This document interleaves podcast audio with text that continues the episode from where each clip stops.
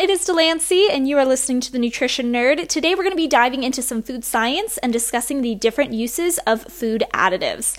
Now, food additives are essentially chemicals used to maintain and or improve upon a food item, giving that food item all of the added qualities that consumers regularly look for. To be more specific, additives can maintain or improve upon a food's nutritional value, its freshness, its processing capabilities, or just its overall appearance. The general categories of food additives include preservatives, nutritional additives, color modifiers, flavoring agents, texturizing agents, and processing aids.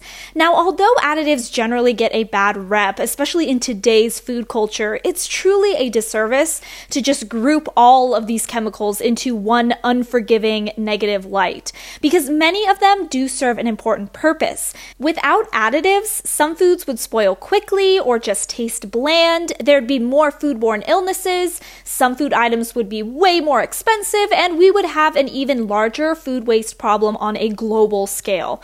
Of course, the food industry and our federal regulatory bodies, such as the FDA, do recognize consumer health concerns and the undeniable market trends, and so the food industry has and continues to reduce certain food additives based on popular consumer desires and complaints.